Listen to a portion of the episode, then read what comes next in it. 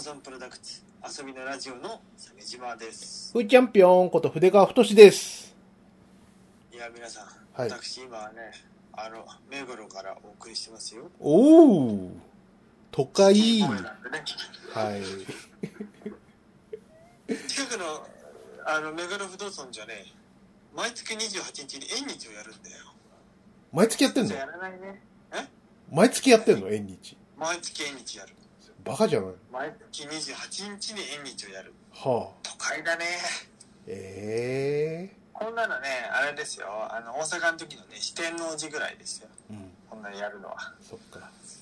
あね四天王寺なんつったらもう都会のど真ん中ですからね大阪 のいいですなあえーっと、引っ越してもう1ヶ月ぐらい経った。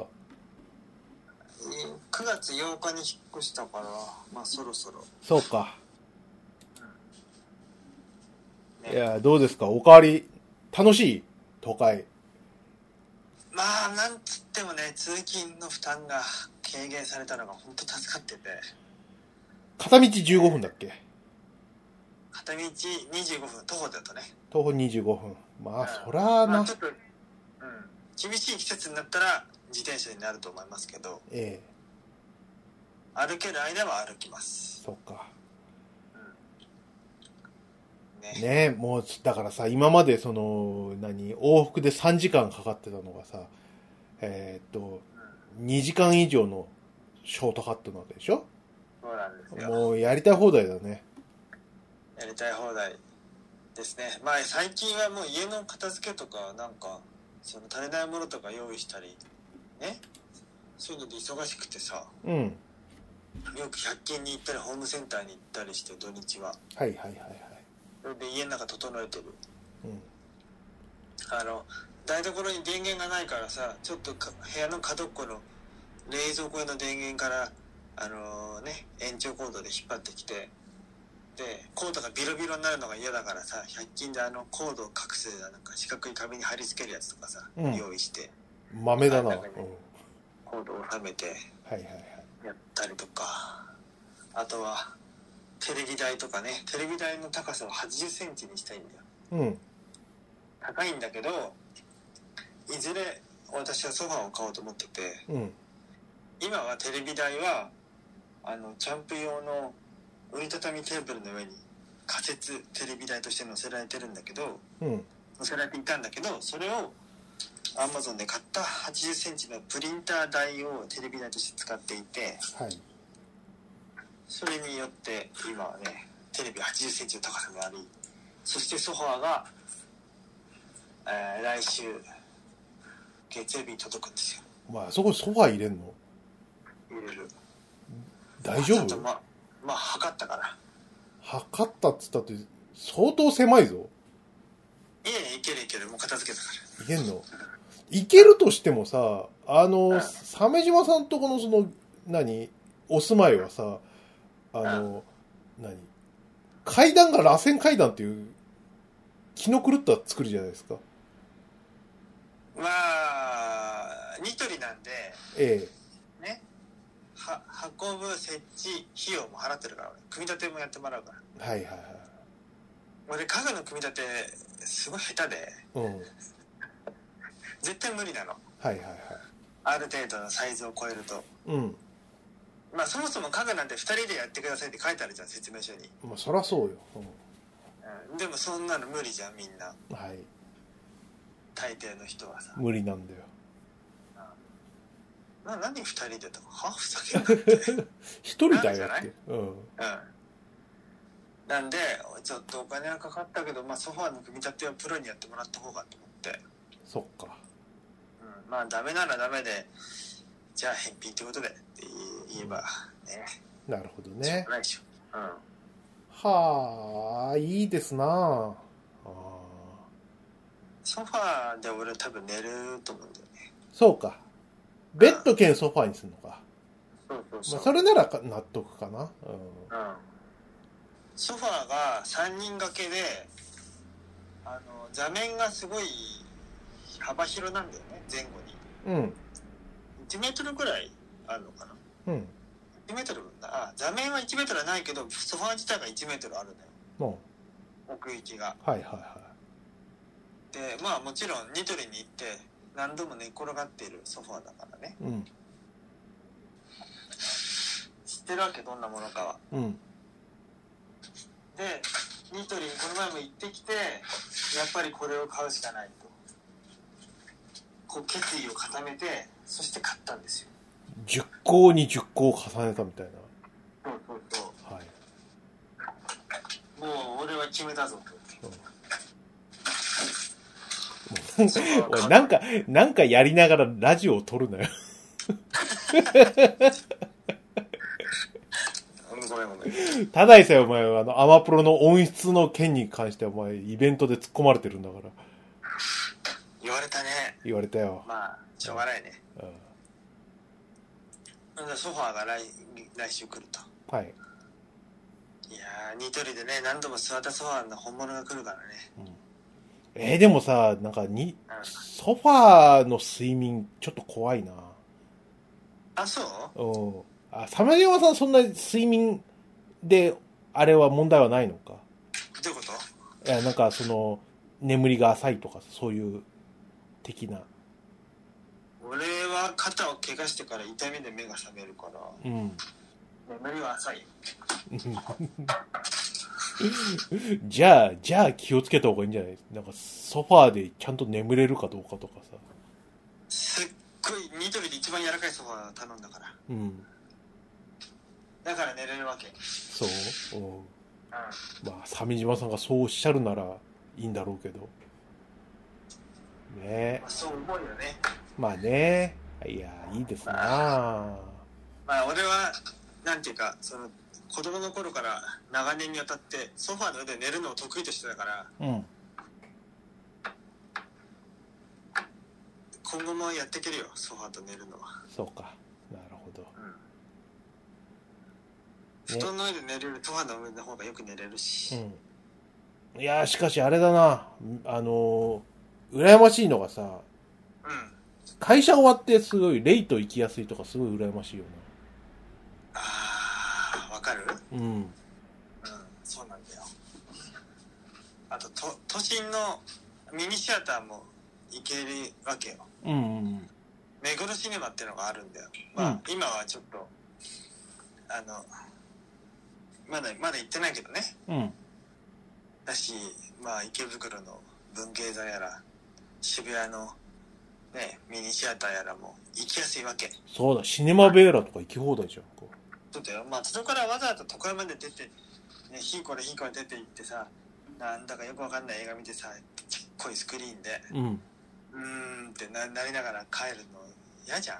そうだね。でもさ、ここに住んでたら、山手線乗って、ちっこいスクリーンでよくわかんない映画見て、うんうんっつって帰ればいいわけだから。うんは、うんはするんだね。いくらか気が楽だよね。そうね。俺、シネマベーラとかでさ、名画見るのすごい好きだったんだよな。今何やってんのかな。シネマベーラってどこにあるのあ、あそこだよ、あの、なんだ。ロフトナインの、同じビルじゃあないそうだよ。あそこシネマベーラだっけ確かそうだと思うけどな。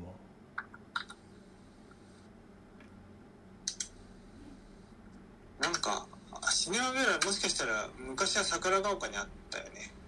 え、そうだっけちょっとわかんない。あ移転したんじゃなかったっけうん。うん、そうだね。シネシネマベーラだね。そうだよね。ロフトナインとうん。。そう、面白い映画いっぱいやってんだよ、ここ。ユーロスペースだ。ユーロスペース。う。うんん。そうだかつての。シネマベーラもユーロスペースも同じ場所にあるんだ。うん。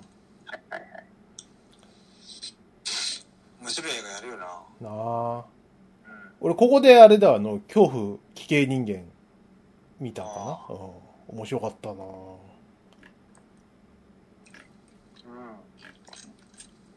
いいじゃん。ね。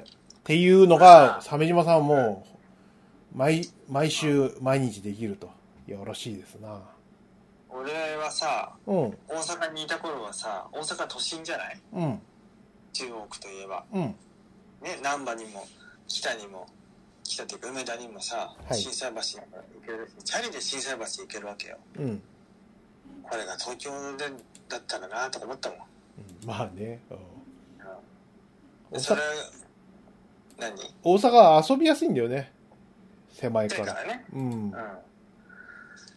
とか言ってるうちにさなんか、まあ、東京に戻ったもののずっと郊外暮らしだったからさうんやっと都心にこう住んでみることができてこう、うん、結構なんていうか設備面とかこう地域の格差みたいなものをこうすごく感じてお驚きはありますようん知ってると思ってた都会がまだまだでかかったというこの前さ日曜日にさうんまあ、で電動自転車も買ったんですよ。あそパナソニックのビビっていうやつ。ね。うお前あの松戸にいた時は買ってなかったのにあ買ったっけ買ってない。買ってないよなうあんな過酷な距離をん。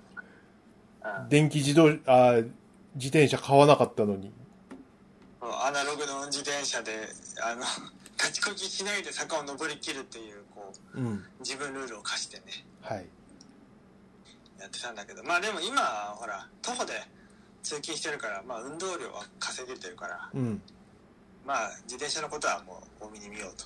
土日の。うん自転車は。と思って自転車買ってほんで多摩川まで行こうとしたわけ、おう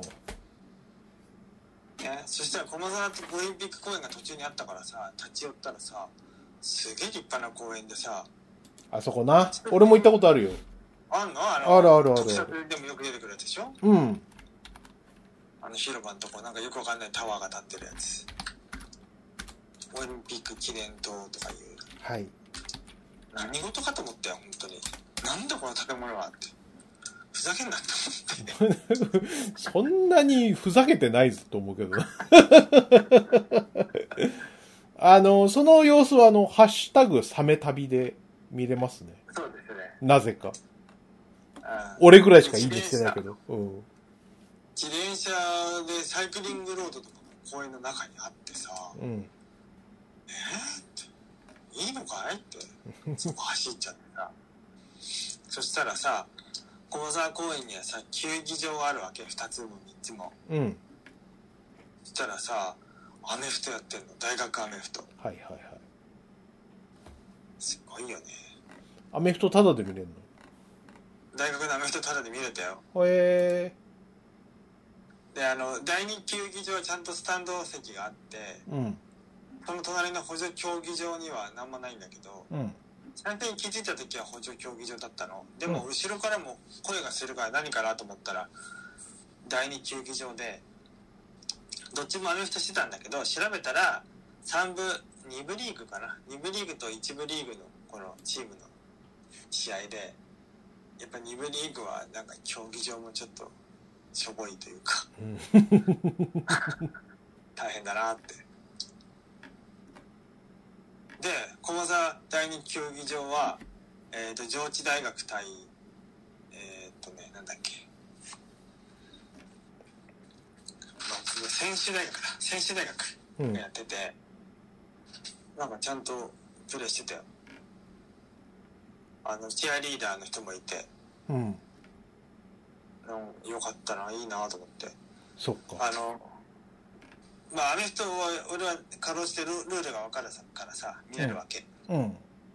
で、オフェンスの人たちがさ、あの、何ヤードか進むと、その、しボールをね、持って運んだ選手のチア名前をチアリーダーが呼ぶの。うん。なんとかなんとかって、ね、ふっと欲しいみたいな感じで、うん。黄色い声援が上がっちゃうわけこれ盛り上がるなと思って選手すごい羨ましかったそっか。あとね専修大学の OB と思われる機械な老人がいてどういうことあのねすっごいヨボヨボのね首が斜めに向いちゃってるねうん。あのテリー伊藤を煮しめたようなおじいさんがいたのなんだそれ。 全然想像つかないよ。見るからになんかもうただものじゃないっていう感じのはい。おじいさんがいてうん。おい、パスしろ、パスって、ふがふがって言ってて、よくいる普通のじじいじゃんかよ。でなんだよ怖いなと思ったんだけど、うんはい。で試合も第4クォーターになって俺がちょっとそのじじいの後ろに移ったらなんかフィールド内のコーチとなんか会釈したりとかして「うんうん、古川君古川君」みたいな感じで 話しかけてて、うん。なんだこのじじいと思ってたんだけどうん。第4クォーターの終わりになってシャッて立ち上がって「す」すじゃねえわよぼよぼーっとうん。フラフラよぼよぼーってで杖をついてよたよたよたよたどっか行っちゃったのああもうなんか試合終わりだし人がたくさん出入りするから早めに帰っちゃったのかなとか思ったわけうん。もう試合はねあの専修大学の勝ちでほぼ決まってたからうん。だからさ次にそのじじいがさフィールドに出てんのえつまりうん。はいねよく見たら他のコーチと同じ服着てるわけポロシャツはいはいはでも本当に OB だったんだよ、い。あ、そうなのうん。うん、よく見たらなんか社員証みたいなやつもぶら下げてたから、あ、じゃあ、厄介な OB だったわけね。ちょっと待って待って待って待って厄介かどうかはまだ分かんないわかんないないの違うのいや分かんないけど、まあ、俺が現場にいたら厄介だなと思うね、うん、うん。そういうすげえキャラの濃いじじいがいてさじじいがもうあのコートのラインギリギリで応援してるんだけどあ後々でこうスッと後ろの方に移動してて うん。まあ、危ないよね選手がさぶつかったりしたらさ死んじゃうからそんなスレスレにいたのそうだよあ、そフィールドラインスレスレまで出張ってさ応援してたからさあぶねえこのじいさん学生になんて目に合わせるんだっていう感じだったよ、う。なるほど。うんそういう厄介な OB が、OB ちゃん、おじいちゃんがいたと。てか、すげえな、やっぱり、歴史あんだね。ねやっぱそうみ周周辺見てると OB だったりとかっていうなんか黒々としたおじさんとかうん。いてさあー OB 絶対 OB だよこの人みたいなとかさあと他校のさ T シャツの人とかいたりしてさなんかちょっとアイシールド21っぽいぞみたいなうん感じになってて、アメフトだからね。あの人だからね、まあ、あれは高校生うん の人だけども、はいはいはい。いやーいいなってこんなものがねうん、近所でやっちゃうのと思ったよ楽しめちゃう。楽しみちゃう楽しめ楽しめちゃう。やばいねいいね。よかったね、鮫島さん。やばまあね、こんだけね、東京を満喫できれば、ちょっと、あの、大家が気違いなことぐらいは、まあ、まあ大丈夫って感じだよね。大家が気違い そうだねそうね。大家が福本信之が描く、こう、狂人みたいな顔してる、目がギラギラに血走って、よだれびちゃびちゃの、だけど、平気だよっていうことだよね。うんねえ、やばいよな、ねおや大家でもなんか、なんも、なんか、あれはないんでしょ今のところ。そのそ、れからまだ会ってないあの一度自家用車でいらない持ってかなくてよかったものと足りなかったものを入れ替えるやつやったの自分で車をね、お行うったり来たりしたのうん。その時にその洗濯物干すやつあこうなんていうのハンガーラックを車に運ぼうとして階段降りてったら1階の片裏のさ玄1階の階段のところに大家が座っててちょっとびっくりして大声出しちゃったことがあったけどそれっきり会ってないそっか。ああーってあーそうああにいらない荷物を出出すところですお疲れ様です ー怯えている。 あれ、アマプロの通常会で、あの、鮫島さんのその引っ越し先の大家がやばいって話はしたっけあーいやあれは物販の中だけかも物しれな販いの中か。そうね。まあ、あの、やばいんですよ。はい。以上。やばいですね以上です。えー そうなんですよね。えうーんまあまあまあ、怖いよないいじゃないですか。うんまあ今電動自転車があるとねかなりいろんなとこ行けるんでそうね。うん羨ましいな。うんうん。感じとしてはなんか大阪みたいな感じで遊べるんじゃないあ、足的かもにはね。地理に詳しくなったら、そうだね。うん。なんかねでもこうち大阪いや千葉いや新入川丘のあたりとやっぱ比較してもうん。駅と駅の間隔が短くてさらに駅と駅がそれぞれちゃんと栄えてる松戸ぐらいにはい。あ新松戸ぐらいには少なくとも栄えてるうん。 もうそれがやばいなと新松戸ぐらいにはって、もななんていうのう、うん。トリプ大とかさ不動前祐天寺とかさそういうとこがさちゃんとみんなそれぞれ栄えててうん。独自性のあるお店がありそれと同時にチェーン店もあり、ね、歴史のあるお店があったりっていうのがあ充実してんだよあ、そうだ、鮫島さん、め、店開拓しないよ、店、店。そうだねね。とこの周辺のライムライト全部行ってみよううん、かそんなにあんのかよ。ね ちょっと検索検索してみる はい。クール有名えー、ライムライトねうん北松戸にあるんだよね、うん。ああるあるあるある。あるよね駅前にあるよな、ライムライトな。駅前にあうるん。あ競輪場の近くにあるうん。あれ出てこないなライムライトおしゃれすぎてライムライトが存在できないのかなそうだね。本当そうかもしれない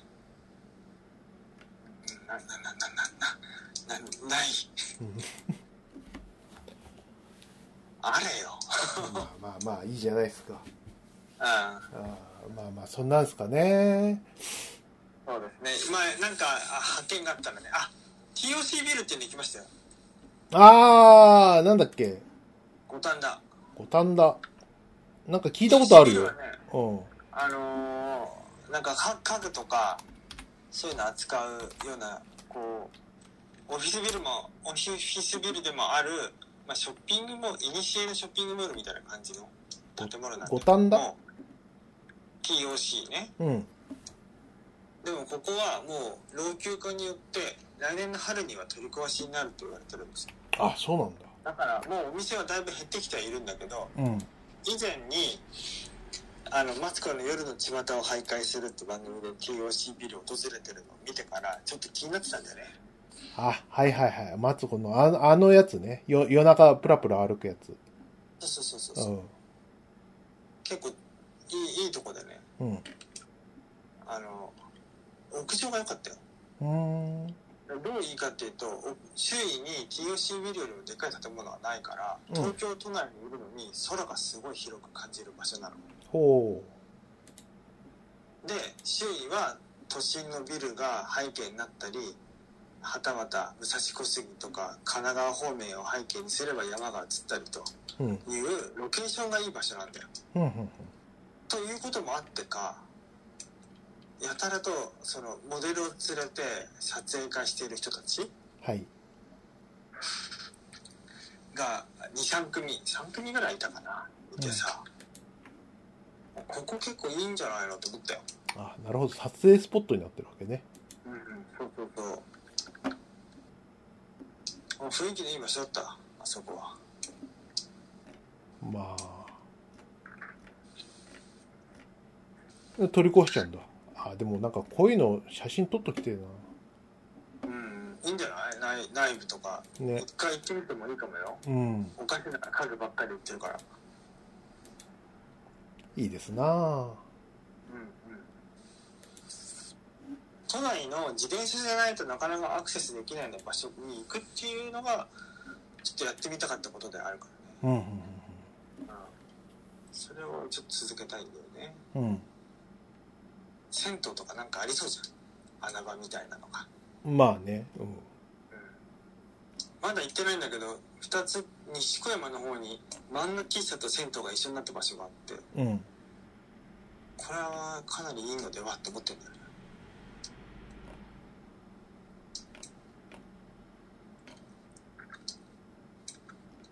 なるほどね。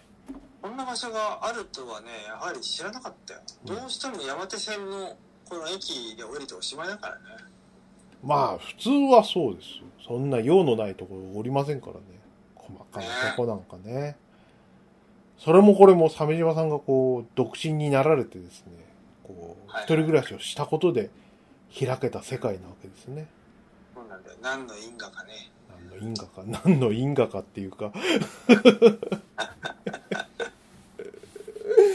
いいじゃないですか。えー、ねえ。そうそうそうなんでいろいろあの不思議な物件とかに見つかるかもしれないですよ、そっか。う俺の話していいん、どうぞはい。私の近況はね、なんだろうね。あー、あのですね、あの、ちょっと一、一年発起して、あの、机周りをかたしましてね。何回り机周り。あ付け回り、はいそうあのいいじゃないですー、ふーちゃんはね、その、あれなんですよ。こう、油断するとお部屋になっちゃうんですよ。汚いお部屋にね。うわーええそうだよね今、かろうじて奥さんのおかげで、こう、綺麗に住めてますけど、その、ふーちゃんの、その、担当分っていうか、その、私物の周りはぐちゃっとしてるわけ。うわね。うん 他は奥さんが綺麗にしてくれてるけど、ーうんで、これはいかんと。で、しかうもん、あのー最近ね、あの、アナログで絵描くようになって、あアナログだよはい、CG 嫌だなと思って。CG 嫌だなと思って、あの、手帳に、こう、何あの、ミリペンと、何あの、カラーマーカー使って、アナログでガシガシ描くのすごい好きになっちゃってさ。うんおやおやうんうん。で、マーカーってさ、あの、何本も欲しいんだよ。なんか最初はさ、なんか24色ぐらいありゃいいかなとか思思ったんだけどうさん、全然こう、何会長がだ出せなくて、その、俺が思う、その、色の会長が出せなくて、うんうんどんどん増えてってさ、あの、結局その、何机の上がさ、マーカーだらけになっちゃって、えもう、その、絵描くどころじゃないわけ。ーえ机の上に乱雑に散らかってるってことまあそうそうそうそうそうそう。ああまずいねそれは、まずい。で、えーこれはいかんということで。あと、そはいのは、いなんていうのかな、その、机の上にこう、どんどんこう、積んでって層になっていくわけで、その、地層、うん。はいはいはい来たねすげえ、い特徴的一番下の方にさ、なんか、2年前の健康診断とかあ、あるわけ。ええうそういうのをやめたいと。んやめたいよねやめたい、そう。もうお部屋から卒業するんだとこことでね、その、考えてね。なんで俺はその、部屋を汚くしちゃうんだって。捨てらんないからなんですよ。ああまあそれはそうかそう。で、特に何が捨てらんないかって言うとね、あの、粗大ゴミが捨てらんないんで。粗大ゴミ結構ハードル高いよな捨てるのそうせんしうん。あのー何昔使ってたさ、あの、ゲーミングチェア、い安いゲーミングチェアがさ、あの、粗大ゴミなのは分かってるんだけど、あの、ずーっと置きっぱなしで、その、その椅子の上に、その、何置き場所のないものを置いてるから、ぐちゃぐちゃってなってくわけ。うわーひどいひどいでし ひょどいそれうんでまずこれを何とかしようと思ってさ、うんそれひどいなそう、あの、粗大ゴミ屋さんに連絡して、でそれを捨てて、で、何そのメジャーでこう、寸法を測ってさ、とにかく今必要なものは何だっていうことを考えてさ、あの、まずは、あの、何フローリングをこう、傷つけないための、その、ニトリの、あの、パズルマットがいると思って。ああはいはいあるよねそうパズルマット、しこたま買ってさ、それをこう床に敷き詰めて、で、マーカー、そう、カラーマーカーを、その、何、こう、机の横に置いて、こう、昨日よく取り出したいわけ。で、そのためには、その、サイドワゴンが必要だなと思って、サイドワゴンをあ探して、あ、はいはで、い。サイドワゴンを買っておけばさ、その、あ2年前の、その、何健康診断とか、そういうつまんないものを全部そこにガシンって入れられるわけじゃん。うんうんうんうん。これだと思ってさ。あああでそれをこう考えてでそうなってくるとさその何安いゲーミングチェアをこう処分した空きスペースが出てくるからここも有効活用したいからじゃあここはその安いこう椅子と机を置いてそのうん第二ゲームする場所みたいなそのへ PS4 そうー PS4 がさ、その、ほとんど動いてなくて、なんでかっていううと、んその、リビングでずっとテレビ見てるから、そのゲームができないわけ。うんうんそこを、その、モバイルモニター買って、で、その分配器でプレステつなげてさ、はで、テレビが使えない時はこっちでゲームをやるっていう場所を作ってっていう、こう、俺の城をね、い。すごい。うんゲームもやる、絵も描けるみたいな。そうはあ。もう結婚して結構経ちますけども、その、あやっとそれをやろうっていう、こう、決めたわけそうもう、何、4、5年経つのかしらうん。そう、思ってさ、一月前からコツコツとやってて。だから、だから、その、何あの、イベントどころではなかったんですよ。 お前何も してない。だから、ままあ、鮫島さんがやってっから何も、してないじゃん。鮫島さんがやってっからいいかなと思って。ああはいはいはいはい。大体俺、LINE のグループにも入ってなかったのかな。うんそうだよ。そう。そういう、そういうことをコツコツやっててさ、とうとうできたんだよ、先日。その俺のシステムがさ、うんうん。あいや、もう、もう嬉しくなっちゃってさ。あ、ういいね。う嬉しくなっちゃって、もうなんか、燃え尽き症候群みたいになっちゃって、もう、なんかあんま絵描きたくないな って。 なんかそれゲー、そう、俺はその、このシステムが、俺のシステムがで、完成したら、絵もめちゃくちゃ描いて、ゲームもバリバリやるんだって思ったんだけど、はいはいはい。完全に作り終えたら、もうなんか、そんな気起こなき、起きなくなっちゃって。ええ 当初の目的はそう、燃え尽きってやつですかね。えー燃え尽きたの。まあでも、あの、ゲームはちゃんとやるんですよ。その、今度、龍が如く8出るんで。ああ、はい。はい。あとは、龍が如くセブンガイデンもね、あの、ありますんでね。うんうん。やるにはやるんですけどね。ちょ、ちょっとこう、気が抜けちゃったかなって感じで。こんなに、あのーその何、その、整理整頓頑張ったの初めてだったんで。ええ鼻で笑うのよ。普段からやればって思って。そうそうそうそうそう。それがね、まあ、ふーちゃんの悪いところなわけですよ。はいはいはい。うんわかった。その、何俺が、この、部屋を汚くしちゃう原因みたいなやつ、うんはい。そう。その、収納がないから、ああ、いうのはね。そう、収納がないからいろんなものをこう地層にしてしまうんですよ。机の上とそうだかよね、床の上とかにさ、へそれで平気な神経してるからそうしちゃうんだよそうなんだよ。ね平気なんだよだねか。らさ飯食っててさ箸をさ普通にテーブルにバチンって置くじゃんはい。あれやばいからねはい。 汚いとこにね。うん外食とかでもさ雑巾みたいな大拭きでさ拭いてるわけじゃんあそうああいうとこはさはい。じテーブルに直置きはちょっと結構ビビるからなあれそっか。あそう。マジ、マジ説教だったんでびっくりしました、今。そういうのが余裕なメンタリティであるからねはいはいはい。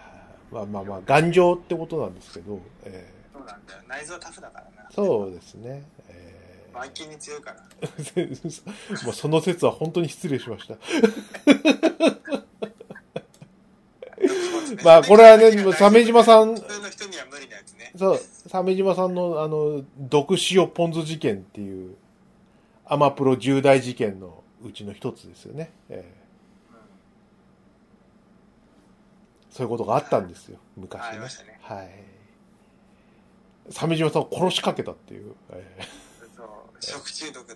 はうい。ーってそうですね。えーまあそんな感じでね、えーええいい、いい、いいもんだなっていう、その、自分のやりたいことをこう、何、明文化して、それをこう、デザインして、こう、ものその身の回りをこう整理するっていうのをですね、やっとやれま、やれましたよ。40代も後半になって。えー やっと。やっと、やっとできました。もう40、45になってようやくできました。 15にして、はいつ。いに。はい。あ、そうそう、あ、もうすぐ誕生日だわ。明日じゃ、あ、明日じゃないですか。いや、えっと、5日かな3日ですか。 ?5 日です。ああ、昔は筆川さんの爆誕祭もしましたね。やりましたね。ね爆え誕祭なってんで。だなんで言ったんだろ皆さんね、リスナーの方々にお爆誕を祝っていただいたりとかしましたねう。なん。ですかえー、懐かしい。まあ、あれは富士がいたからや、ね。トミージーがいた。そうあの富士がいたから。そうですね。えーちょっと、や、やろうと思うんだけどって言うと大体やってくれるから。やってくれる。そう。そういう便利なおじさんがいたんですよね。えーはい。まあそんな感じですね。あとね、あれですね。あの、漫画で言うとちょっと、うさくんがですね、はいはい。エッチな漫画描いたんですよ。えあの、うさくんははい。えー うさくんは別にスケベな漫画描かないでしょ。まあもともと、もともと LO でエッチな漫画を描いていたうさくんがですね、あのーはいね、その、うん。一般的な漫画を描いたりとか、あとはペンネームで女の子になりきって漫画を描いたりとかしてたわけですなわけですグよルメ漫画とかね。グルメ漫画とかね。うんで、なんか、あのー久々なんじゃないですかね。本当にマジ、マジモンのエロ漫画。まあ、ペンネーム、メシミカって言うんですけどね。上目遣いを極めしみかね。そうそうそうそう。略してメシミカ。はい。なんだそれって。えっとね、これはね、あの、ファンザの、あのー、なんだファンザの同人カテゴリーにある。で、皆さんぜひ探してみてください。あ、えーあれ、開きましたよ。お、今、クーポン適用時ですね。今は、私は今、クーポンを使いますね。はい。 330円これ、うわ1エピソードは。安い。そう。安いな。安いよ。 えぽっちゃりひままが間違えて男子更衣室に入ってしまった話。まあ、間違えるよね。間違え、間違え。なんでそこにど、その、物分かりがいいんだよ。 ぽっちゃりした新ママは男子更衣室に入りがちだよね、みたいな。ちょっぴり上気味なぽっちゃりシングルマザー森永千代35歳がダイエットのためにプールに行きぐったりしてうっかり男子更衣室に入ってしまいぽっちゃり好き男子と シャワー室でこっそり楽しんでいたはい。他のぽっちゃり好き男子にも見つかってしまいっていう流れなんだそういうことです。なんか登場人物の絵がみんななんかうさくんうさくんシスターシステムみたいになってるんですけど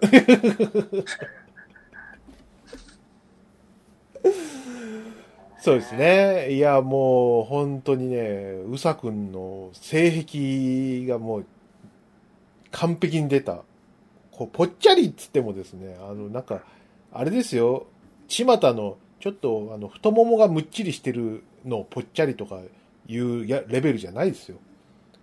うんうんうん全部太いですよ、もう、うさくんの。そうだねええなんか篠崎愛が痩せて見える。あ まあそう、そうですね。おな、お腹もくびれはないですからね。えうーそう。でね、これね、さすが、さすがうさくんだなって、こんなに、この自分のこう性癖に対してこうストレートに出してるん。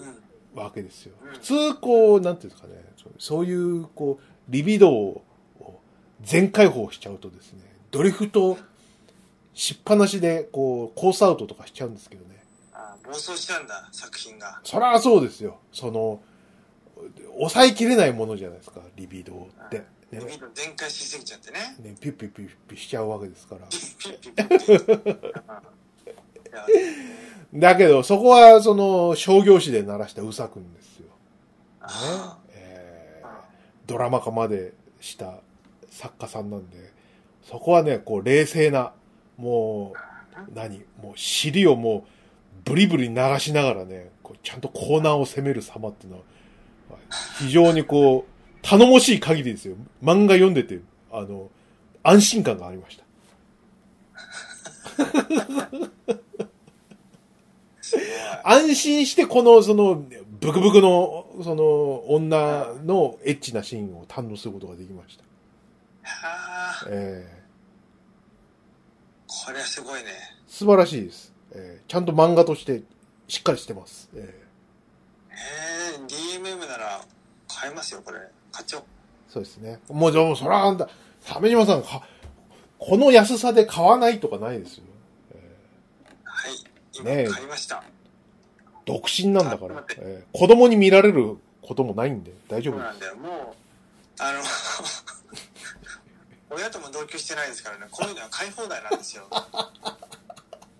でもす。親に見つかったらこれは気まずいけど、うん、天下をダンスで買おうかなみたいなね。そうですね。すごいね、シチュエーションがもう特殊すぎて面白いです。あの、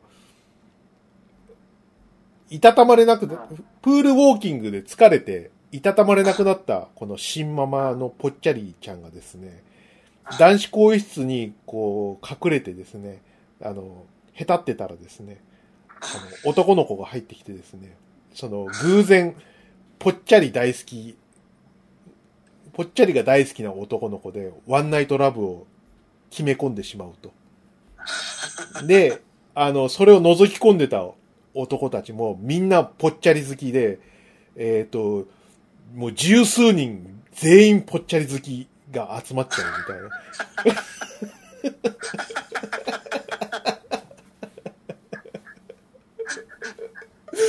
面白すぎるわ、そんな。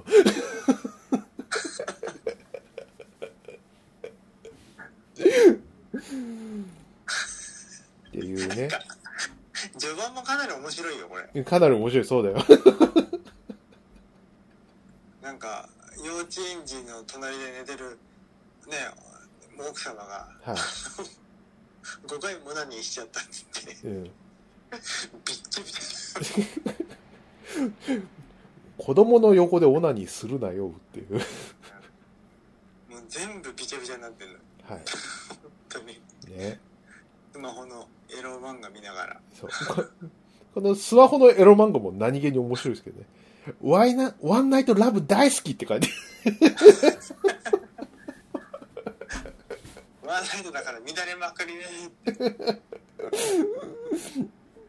ワンナイトラブ大好きはちょっと笑うんですけど。噛みそうだし、ワンナイトラブ大好きって。いやこれはね、す素晴らしい。さすがうさくんですね。ーね笑わせ面白いなこ笑わせてありえないシチュエーションを盛り込みつつも、こう、エロれくうん。楽しいという。これですよ、鮫島さん。本当だね。一流作家の強さ。いやー、すごいなねえ。ただやっぱりね、こうん。うん。う、うさくんはね、一回会ってるんで、うん。やっぱりそういう、お会いした方のエロ漫画ってやっぱ抜けないよね。あ、抜けないかもね。抜けないんだよ。これ残念ながらね。うん。会ってたらちゃんと抜けたんですけど。桜の顔がちらついてちらついちゃうんだよね。エイト先生とかね、顔がちらついちゃうんだよね。うん。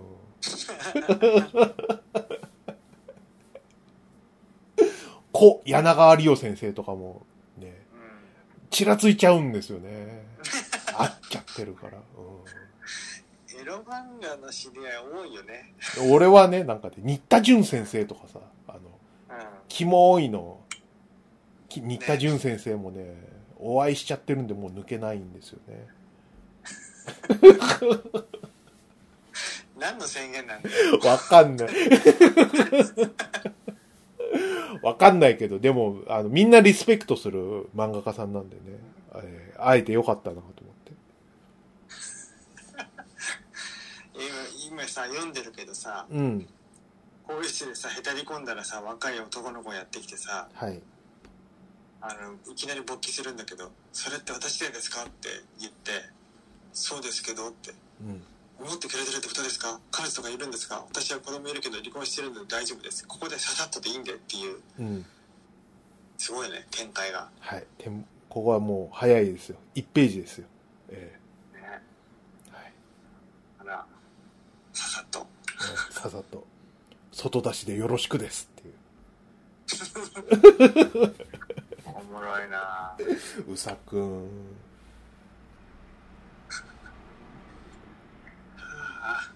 素晴らしい。うんええねこちらね、あの、ぜひぜひ、あの、リスナーの皆さん、あの、試してみてください。うんうんうんはい。え結構長いそうだよ。濡れ場のシーン長いですよ。さすが長にい。な西美香先生ちょっとえ丹念に長々と ああめっちゃ充実してましたねえはい。えー面白 いいいですねはい。ということで、ええぜひぜひ読んでみてください。ねええいや、でもぜひ読ん、でくださいこのレベルでこう、同人でやられる、まあ、やられるってすごいよな。同人、配信の同人ってすごいレベル高くてさ。うね。んそうなんだそう。すごいクオリティ高いけどさ、この、このレベルは別に特別じゃないからね。うん本当に。プロの方がさ、結構、がっあつり。 DMM ではねそうだね。あと、DL サイトとか。うんね、ほんとクオリティ高いのを個人で出せる時代だからすごいよな。うん。いや、すごいな。もう、こういうのに同時にラジオとかも出せないかな。うん。同人ラジオ。 YouTube でやれよっていうね。まあね。はい。あと何やったかな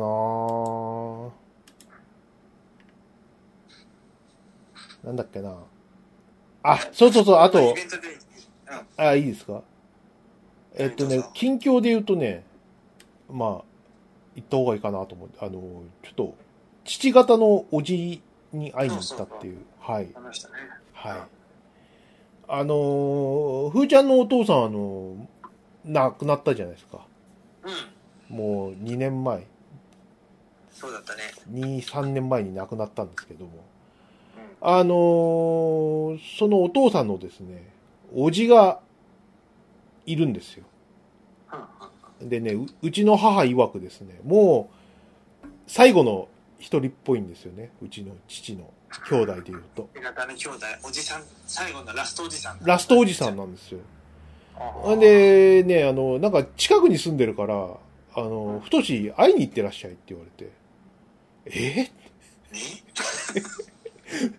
ね ?45 年会ったことのないおじに会いに行くだって できらーなんつって。やべじゃあ、じゃあ行ってらっしゃいなんつって。え会いに行くのなんつって。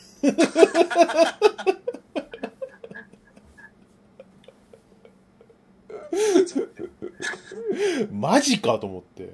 まああ、ーでも、まあ、お父さんの亡くなったお父さんの、えっ、と、一つ上の兄あらしいんですよ。あ、そうなんだ。そうそうそうそうそうそうそう。で、ね、なんか奥様が今、こう、入院されてて、一人、一人で暮らしてるっていうんでね、うん。電話しましたよ。ええあの、なんて、そう、あの、電話してね、あの、年です。そう、太し、あのー筆川、筆川パパの息子の太しですって言われてね、えーもう巧妙にす本名を隠すのが難しいね。筆川パパの息子の太しです。まあほにゃららおじさんですかってあ聞いてさ、あはやっはやっっていう、言うからうん。どさうい、うことああの、補聴器をちょっと取りに行くんで、って。ああ、そうか。そういうことかと思って。補聴器を。ああ、取る耳が遠いの。そう、耳が遠くてね。えーあほいで、ああ、どうも。はじめまして、って。おじです、つって。ああ、いい。あ、そうです。うん、そう、おいで、さ、あのーまあ、これこれこういうことなんで、まあ、いちょっとイベントがあったからさ、あのうーイベントの後でちょっとお会い、イベントとは言わないけどね、あのー30日ぐらいにちょっと、あの、お伺い、お宅にお伺いしたいんですけどもいいですかなんて、ああ、いつでも大丈夫ですよ、なんつって。ん。うん。何も食べずに来てください、なんつって。ご馳走しますんで、なんつって。おお。美味しいお寿司がありますと。美味しいうなぎがございますと。えあらあら。 泣いた子に見てじゃえん。なんかね。 それ2回おっしゃってましたよ。美味しいお寿司がございますと。美味しいうなぎがございますっていうことになって。ああ、じゃあ、お腹空かせていかないとダメだなと思って。あうあ。ん。ほいでさ、約束の日の1日前に電話したんだけど、はい。電話繋がんなくて。うん。ああ、寝てんのかなと思って。うん。おいで、翌日ね、1時間前ぐらいに、行く、ちょっとね、あの、前に電話してさ、うん。電話が繋がんないんですよ。大丈夫なんだこれと思って。まあまあいいかと思って、出てさ、まあ、何、家着いてそこでまた電話すればいいかなと思ってさ、うん。うん行って、その場所に着いてさ、電話してみ、したらさ、ようやく繋がって。うん。うん。あー、すい、あーって、また。あなんだこの泡あーあ補聴器取りに行きますんでって。ああ、またかと思って。うん。はいね。あのー、太しですって。来ましたって。開けてくださいって言って。ああ、すいません。体調が悪くて、会えませんって。あら、あええええもう家の前まで行ってんの家の前まで行ってんだけど、もうはい体体調がもうすこぶる悪くて、会うとか会わないとかいうレベルじゃありませんと。レベルとか言ってないけあはいど。だから電話出れなかったのかなうん、なんかね。うん、はいかわいそうで、もう、申し訳ないです。明日でも大丈夫ですって。明日とかすぐに無理ですって。明日でも来週でも大丈夫ですって言われて。そうそんな困る。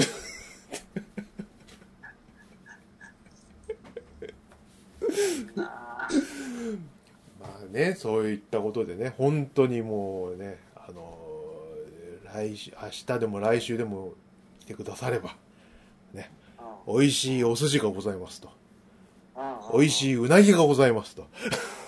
おう 言われて、はい。じゃあ、ちょっ とあの、日を改めますんでって。んでさ、もう、えらい目にあったなと思って。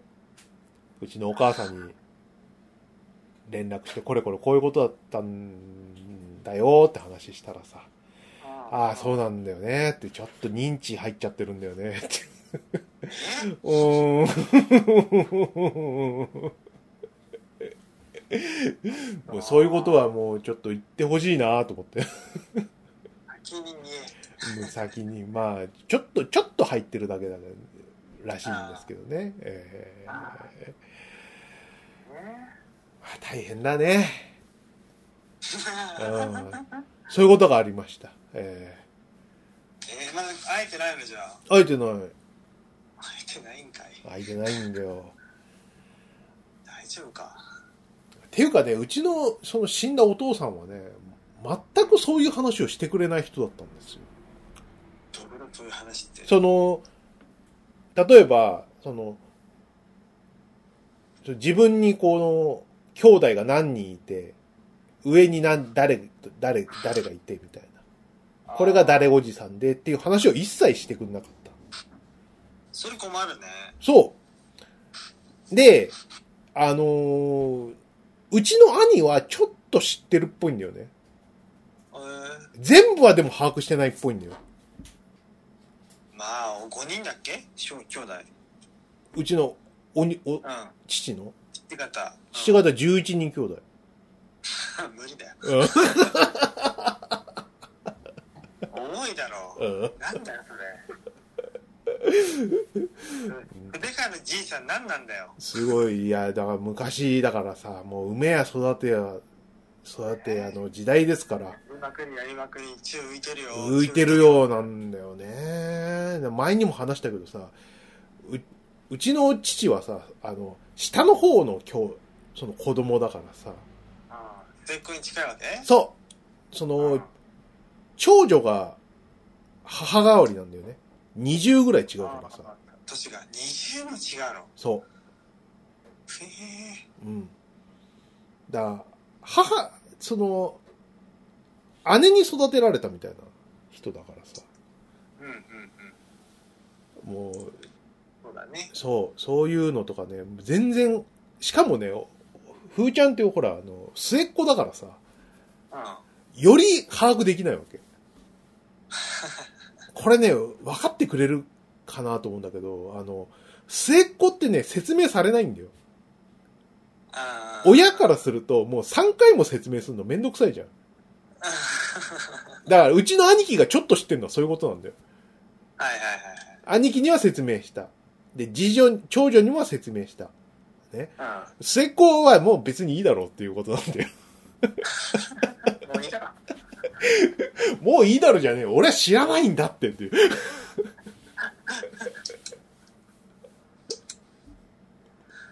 大変じゃんそう。だからね、俺、かなり、こう、高校ぐらいになるまで、その、親戚周りのこととか全然わかんなくて。わかんないよねよく会うさ、うん近所のおじさんとかさそこら辺はさああるとしてもさねうん。えでも、鮫島さん、長男でしょ長男だよ長男って説明されるでしょ、普通。うーんまあ多少はただ父が末っ子だからね、うん。で8人兄弟でなかなか分かんなかったよなんかいつもおじさん顔違うなぐらいに思ってたようん。 子供の時はそうだかか。らみんな微微妙に似てるからさ郵便局だったり船乗りだったりさうん。 「あれこの前まで船乗りしてませんでした?」いや郵便局員ですけど」みう。たいなん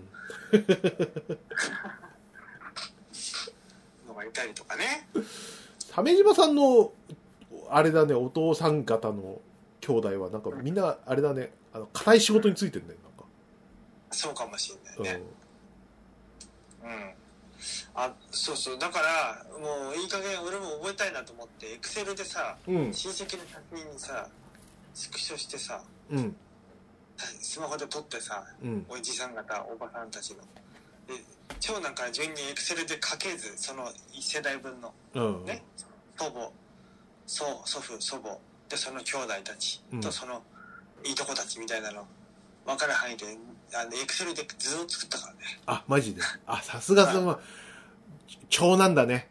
そろそろ必要になるってことでしょ。そうだね。親、親の監修のもと。親の監視のもと。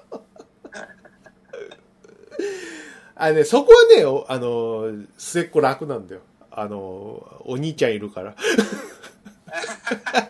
やってくれるわけそうそうそうそうそあう。まあまあ、模試とか、そういうのは全部兄貴がやるからなと思ったんだけどさ。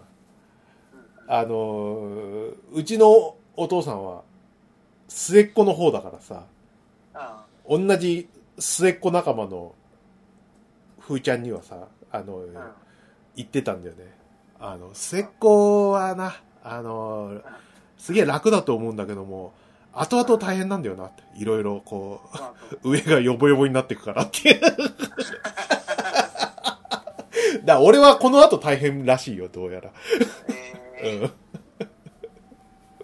うん。上がヨボヨボなってからさ。ううんんうんうん。そうみたいですわ。えいや11人ってすごいねー、。すごいね。だからさ、あの、俺は、その、でも45年会ってない、さ、おじいに会うのさ、超負担だなって思って、しんどい気持ち8割だったんだけど、まあ、普通そうだよね。 2割ぐらい好奇心あってさ、要は、そうでもなきゃね。そう、し知らない、その、う俺のそのお父さんの知らない部分を知ってる人だからさ、うん。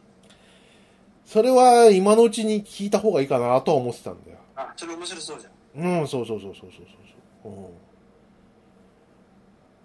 う、うん。そういうのはね、なんかまあね、まあちょっと認認知症入ってるっていうから、早早く行かないとまずそうな気がするんですけど、えまずいそれはえうん生きてるうちにね、聞いとかないとね、うんうん。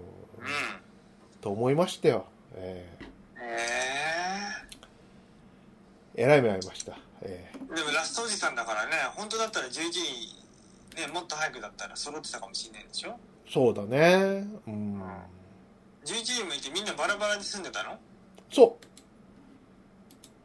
う、で、そのラストおじさんだけが、何、統括地方にいたわけ。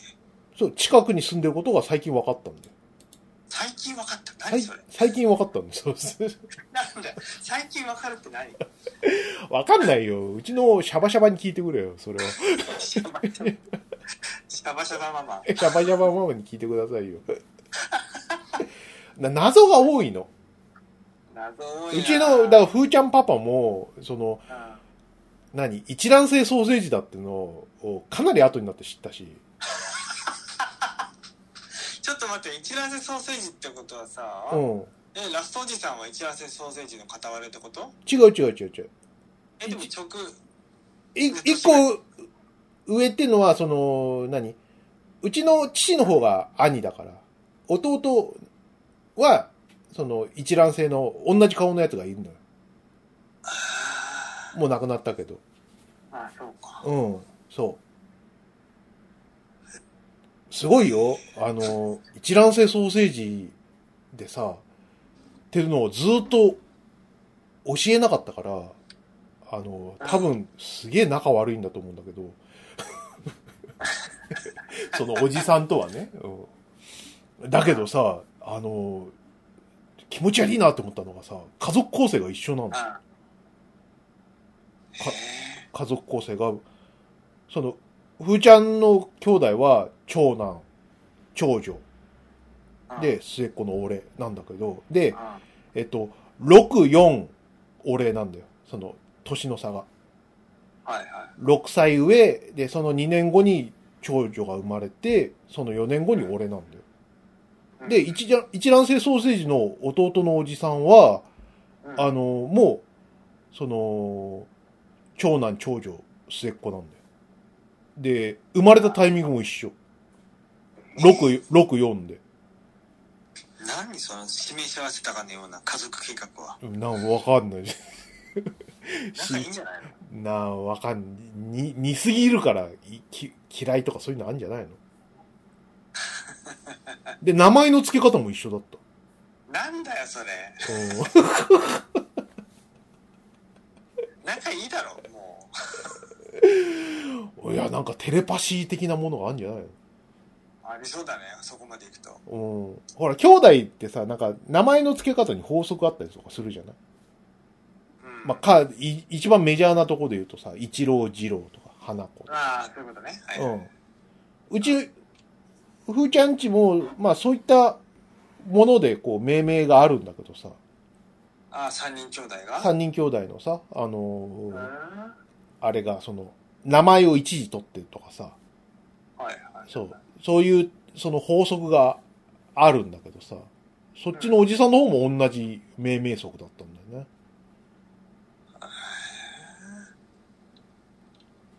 なんだそりゃなんだそ、本当になんだそりゃなんだけ ど。不思議な話で、一卵性ソーセージは不思議とは言うけど、すごいね。まさかこんな身近でそんなこ、あれがあるとは思わなかったよっていう、そういう話でだす。ねえすっげえななんでそのおじさんたちお前のえはい。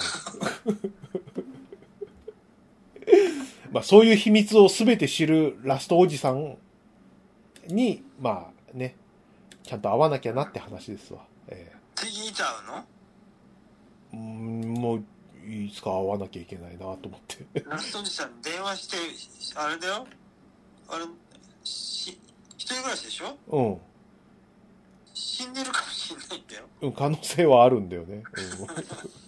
うん、 だから、が、が、きあ早く行かないとっていう、そうそうそうそう。あれだもうおじさんに会いに行くつもりがスタンドバイミーみたいになっちゃうお前うーんなるべくそうはならないようにしてほしいんですけど、 えースタンドバイミーはないだろう。一気に面倒増えちゃうよそれ死んじゃってたら、本当だね。えしみじみと本当ーだねいや、本当に。うんあはい。そんなとこですやばいねな。ーやばいじゃんそれねあとはあれかな最近のあれで言うと、今日、あ、そう、今日のさ、ニュースで言うと、ジャニーズがなくなるっていうのを結構なんかずっとジャニーズのニュースしてたらしいねやってた、やってた。はお仕事をしながらさ、あの、あアベマ TV で、あの、記者会見ずっと聞いてたわ。そんなに うそんなに知りたいそれん。知りたいっていうか。なんか結構さ、もう日本芸能界の闇みたいなやつの崩壊じゃないああ崩壊ねそうそうそうそうそう。うんうんね、しかも一代限りのさ、帝国の崩壊だからさ、結構、まあ、俺は気になって、まあ、聞いてましたよ。えーすごい、すごくないだってさ、あのーなんていうのかな。最近まで、死ぬギリギリまでさ、楽しんでたってのがちょっと信じられなくて。えあジャニーさんジがャニーさんがさ、うん。若口をそうそうそうそうそうそう。その、なんかさ、さすがに何、その、フォーリーブスの人のさ、スマップへとかさ、そういうのは、その知識として知ってたしさ、ああ、まあやってたんだろうなっていうのはわかるけどさ、まあうんせいぜい50代とかじゃないとか思ってたから、ああはいはね。で、今い80、わわんそうだよ若口をしゃぶるのは別に80でもうん、ね4050は鼻たり小僧だよそうか。うん若口をしゃぶらせれば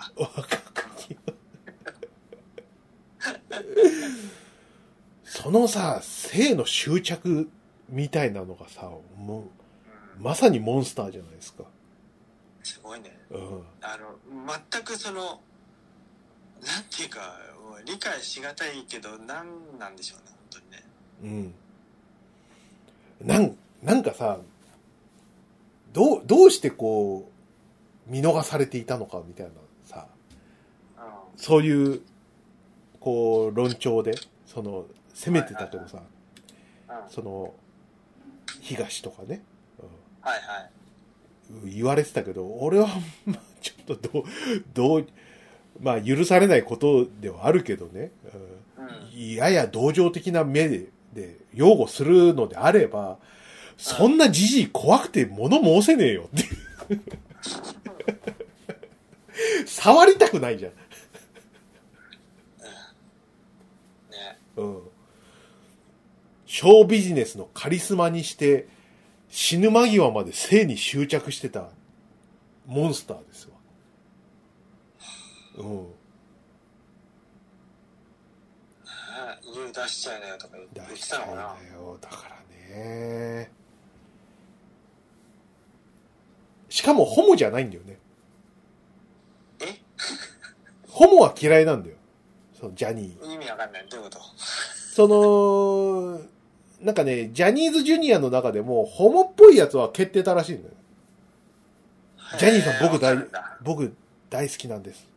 僕、すすごく、男の人が大好きなんですってやつは、ポイしてたくて。要はなんか、いや違うん だよそうそうそうそう。何にも知らない初物食いが大好物だったっていう、 もうより罪が深いんだけど。あすごいね。うん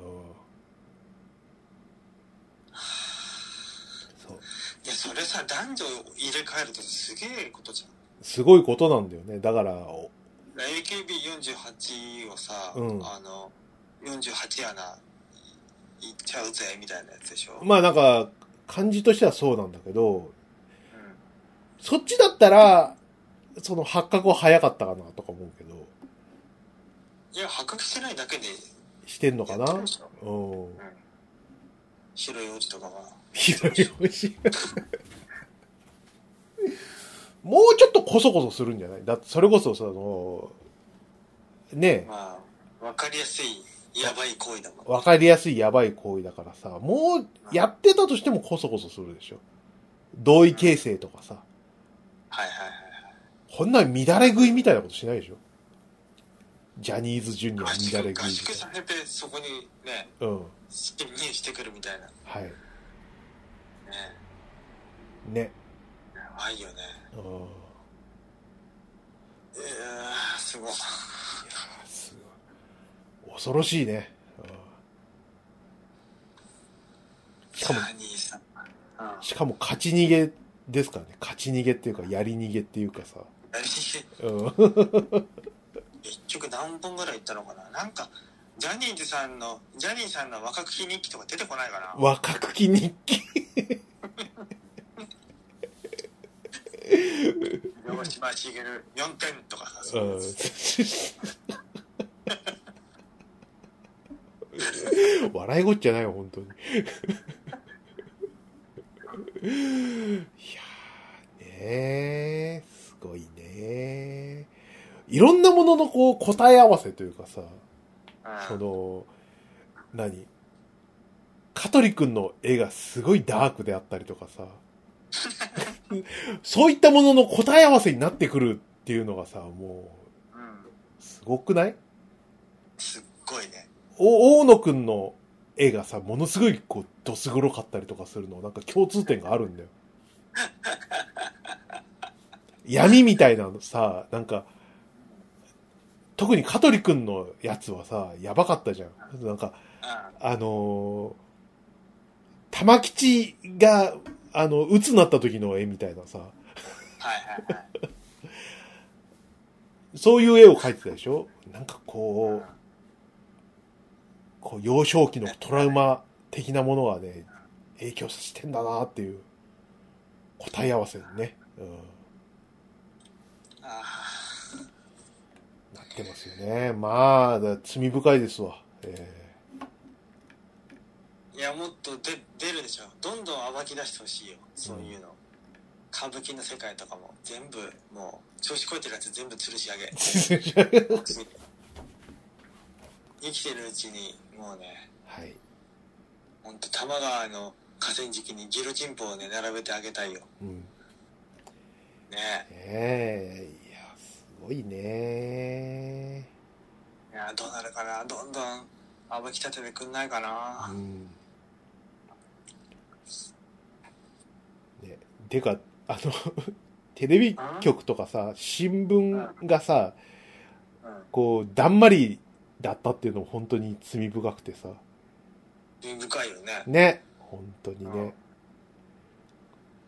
これがさ、その、その、追求してたのが、さ、文春とトースポだけだったっていうのがさ、もう信用度がさ、全然違うというか、そう、 逆転現象。逆に特にまあ、トースポくんね。うん。あとまあ、現代もやってたかな。うん。ああ、そうだな。ねえ。信頼度が逆転しちゃうじゃん。そうだね。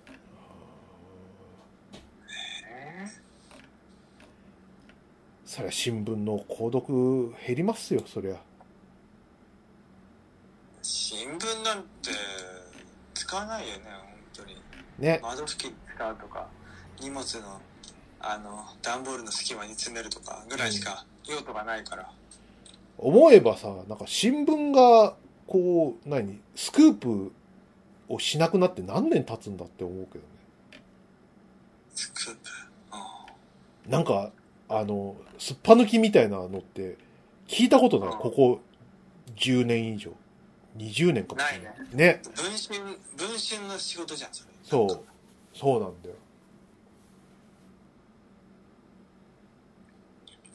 ね。ね。新聞って、しまあ、ううんちの両親も撮ってるけど、まだ、うん。 確かに見るのって言ったらもう、もう確かにラテランだな。ラテランは別にもう見なくていいよな。うん、テレビで出せるしな、テレビ番組表は。そうね。うん。もう G コード使わないしな。 G コード、G コード、G コード懐かしいな。VHS じゃん か、それ。バーコードであの、録画予約するやつだろうん。そうそうそう。 バーコードじゃなくて、なんか6桁ぐらいの数字が書いてある。あ、録、あ、そっちラテか。ランにバーコードもなかったっけあったかもね。うん。う G コード。あった。いつ、いつから始まって、いつなくなったんだっけな、あん。ああ、れ。うん。そんなのもう、だから、もう投手欄とかコラムとか小説とか、そういうのがメインコンテンツになってる気がするね。ね。うん。新聞はだからほ、あとは一部詳細な報道とかかな。うん。なんかもっとあるのかな、新聞が生き残る方法は。わかんないけどね。うんうん。大事なのは地域のスーパーの広告とかそれぐらい それも、もうアプリとかになってますからね。にしたってサブスク3800円とか高いよねね。うん新聞はい。新聞のサブスク3800円それで新聞が届くのゴミが増えるのに、うん、うん。それだけじゃない付加価値がいるよな、ね。うん、いやーなんかいろいろこう、なんかこう、瓦解していく感じっていうのを、いろんなものを連鎖爆発させて、瓦解していくんだなーって思うとね、今日こう、仕事しながら感慨深かったね。えー、だうんまあそういうの見たらね思うかもねジャニーズのうん。報道とか、記者会見うん。ねね。そうだったんだやっぱ命も東もしゃぶられたのかなうん、 そういう、そう、 やめろ、それは。 今、それが、今、一番センシティブなわけでしょその、誰がやられて、誰がやられてないかっていうのを言うのもタブーなわけじゃない。そうかそう。例えば、その、私はやられてませんって言うと、じゃあこの人は消えたになるわけじゃない。分母が消えたへ減っていくわけじゃない。その、ああ私はや、やられてませんっていう人が、みんな手を挙げたら、残ってる人はやられた人になるわけでしょそれも言えないわけよ。言えないねね。うん。だから大変ですよ。本当に、とんでもないじじいだよって思うよね。一人だったのかなって思うけどね。絶対接待とかあったでしょその、ホモ接待。ああちょっとうちのジャニタレとちょめちょめしていかないみたいなやつそうそうそうそうそう、そういうさ、別のホモの人にそう、いい若く若く育ってるからってそういう話はあったと思うけどね。でも、なんかそういう話になってないってことは、なんかどっかで線引きになってるんだろうな。そこまでい若く育って出ようがないんじゃないか何が AKB とかをさ100万円で当てがうとかさありそうだけどさうん。だってホモは母体数がそんな多くないだろうん。あとお金かな。お金あの、ジャニーさんは1万円くれたって言うけど、そこが、その、もっとあれば、黙れたんじゃないかなと思うんだけど。ああジュニアに1万円はでかいんじゃないうん、でももう、普通に児童虐待じゃないそこ、そこが違うよな。その、12さんなわけよ。鮫島さん。はいはい12歳そうそうそうそうそうそう。その、18区じゃないからさ。ああもう精通したてだよねね、そこはやっぱり児業児童虐待で、やっぱりギルティ感は強いですよね。いやー俺たちジャニーズジャジュニアじゃなくて本当よかったなまあね、おーいやー、やってたってさ、お下半身もぞもぞすると思ったらさ、じじいがチンポしゃぶってたらさ、びっくりして、もう一生インポになる自信があるよ。ううん。んやだいやーだよ、そう、いやですね。ねいや、大変な事件ですね。えあふたかさんー、はいちょ。っと余談ですけどサイドワゴンって何ですかああ、え、何え、あの、部屋作りで買ったやつだよ。ああそういうことか あのね、あの、なんでそんなこと言うかっていうことですね。あの、私たち、あの、その、収録の前にですね、喋りたいことを LINE の、その、チャット欄に書いてるんですね。ああそうですねええそれを鮫島さんがいいきなり読んだんですよね。そうそうそうええそういうことです、はサいイドワゴンってどどういうこと机の傍らにつけるつけるやつ。さっき話したじゃん、これそう。言ってたあサイドワゴンを買ったって話。そう。そうですかはい。 話、あ 話ぶった切ってくれたな、な。うん。テーブルの傍らにね肘を置く装置を買いましたよそうだこういうやつ鮫島さん、鮫島さん、ラジオ、ラジオ。こういうやつじゃないんだよ。肘を置くためだけにテーブルのところにカチッとはめるそして折りたたんだり平らにして肘を置く姿勢にできたりするというこの追加パーツをつけましああ、そうですか。たよ、はい、えなかなかいいよね100均でこういう収納とかさ便利グッズとかさえうん。片付けのこうコードを束ねるやつとかたくさん買うことになったね今回はそっか。だからそういうの多分やってことないんじゃない物片付けるってなったらああ、まあまあね。うんそういう、まあまあ、そういうのもやる、やりますけどね。話がすごい飛んだんでびっくりしましたよ。ええ 今、もう聞いてる人びっくりだよ。さ筆川さん、サイドワゴンって何からさ。 何の話してんだって話だよ。ちょっと聞き返してみなよ。たあの、二人で話してるんじゃないんだよ。これ聞いてる人がいるんだよ、鮫島さんいる。よねうそんの。通りこれこれじゃなくて、ラジオラジオとか、もう突っ込みどころ満載なんて。あー確かにないやーもうね、疲れてますね。まあそんなとこっすかね。ええ鮫島さんがこう、こんだけ長い間、もう、ラジオ十、十何年とかやってるのに、未だにこの低たらくっていうね。いいんじゃないですかそういうのもそうそうそうそうそう、ええいつまで経ってもこのまんまで、ええアマプロは続けてまきますよっていうことですね。ええはい。ってところで、今日のところはこんなところでいいですかね。終わりましょうか。はい。